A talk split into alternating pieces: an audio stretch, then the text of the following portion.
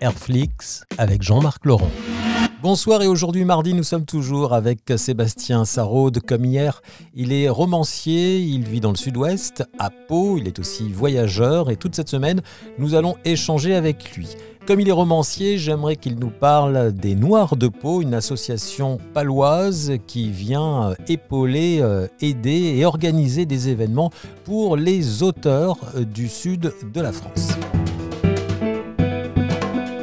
C'est important d'avoir euh, une association qui soutient tous ces auteurs et puis euh, pour pouvoir vendre aussi parce que c'est pas évident d'être un peu seul Bah, comme ça.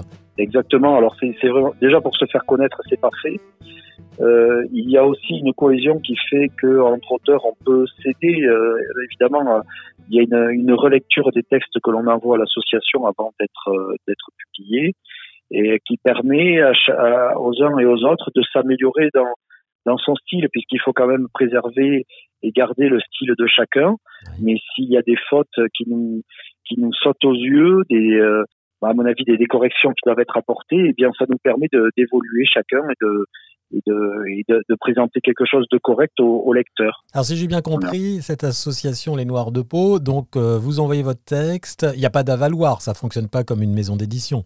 Non, du tout, non, non, non, non, non, non, on ne touche absolument rien. C'est juste, euh, la passion d'écrire, la passion, euh, euh, la passion de voir tout simplement sa, sa nouvelle euh, coucher sur le papier et, euh, et d'avoir un retour aussi des lecteurs. C'est pour ça qu'on a les, euh, pas mal d'auteurs qui, qui sont présents sur les différents salons et on, on vend directement là. On peut vendre aussi via des, des enseignes connues sur Pau, euh, qui, euh, que ce soit des librairies ou euh, plutôt des, des grandes chaînes commerciales.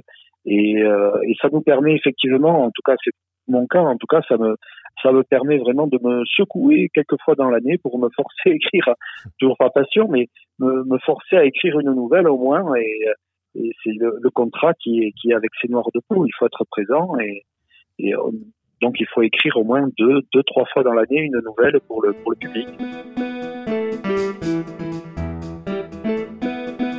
Alors Sébastien Saraude, romancier, voyageur et maître nageur euh, et passionné de mécanique, voilà comment je vous présente. Parlons de voyage un petit peu dans ce sud-ouest qui vous est cher. Parlons de ce que vous pouvez euh, découvrir encore dans votre sud-ouest et puis parlons de ce qu'il peut y avoir au-delà de la chaîne pyrénéenne et qui vous intéresse en Aragon. Ça fait six ans maintenant euh, que je franchis la, la barrière pyrénéenne. Alors il n'y a aucune gloire à avoir, hein, tout simplement. Il suffit de traverser le tunnel du Samport et tout simplement parce que bien c'est une région qui me fascine.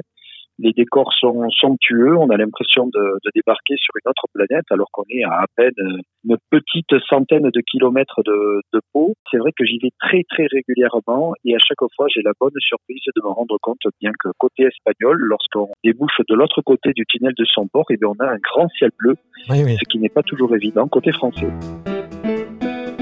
Nous allons donc en savoir plus côté Espagne, versant pyrénéen en Aragon, à partir de demain 19h20 pour voyager dans des paysages et des lieux d'accueil extraordinaires avec Sébastien Saraude. À demain, salut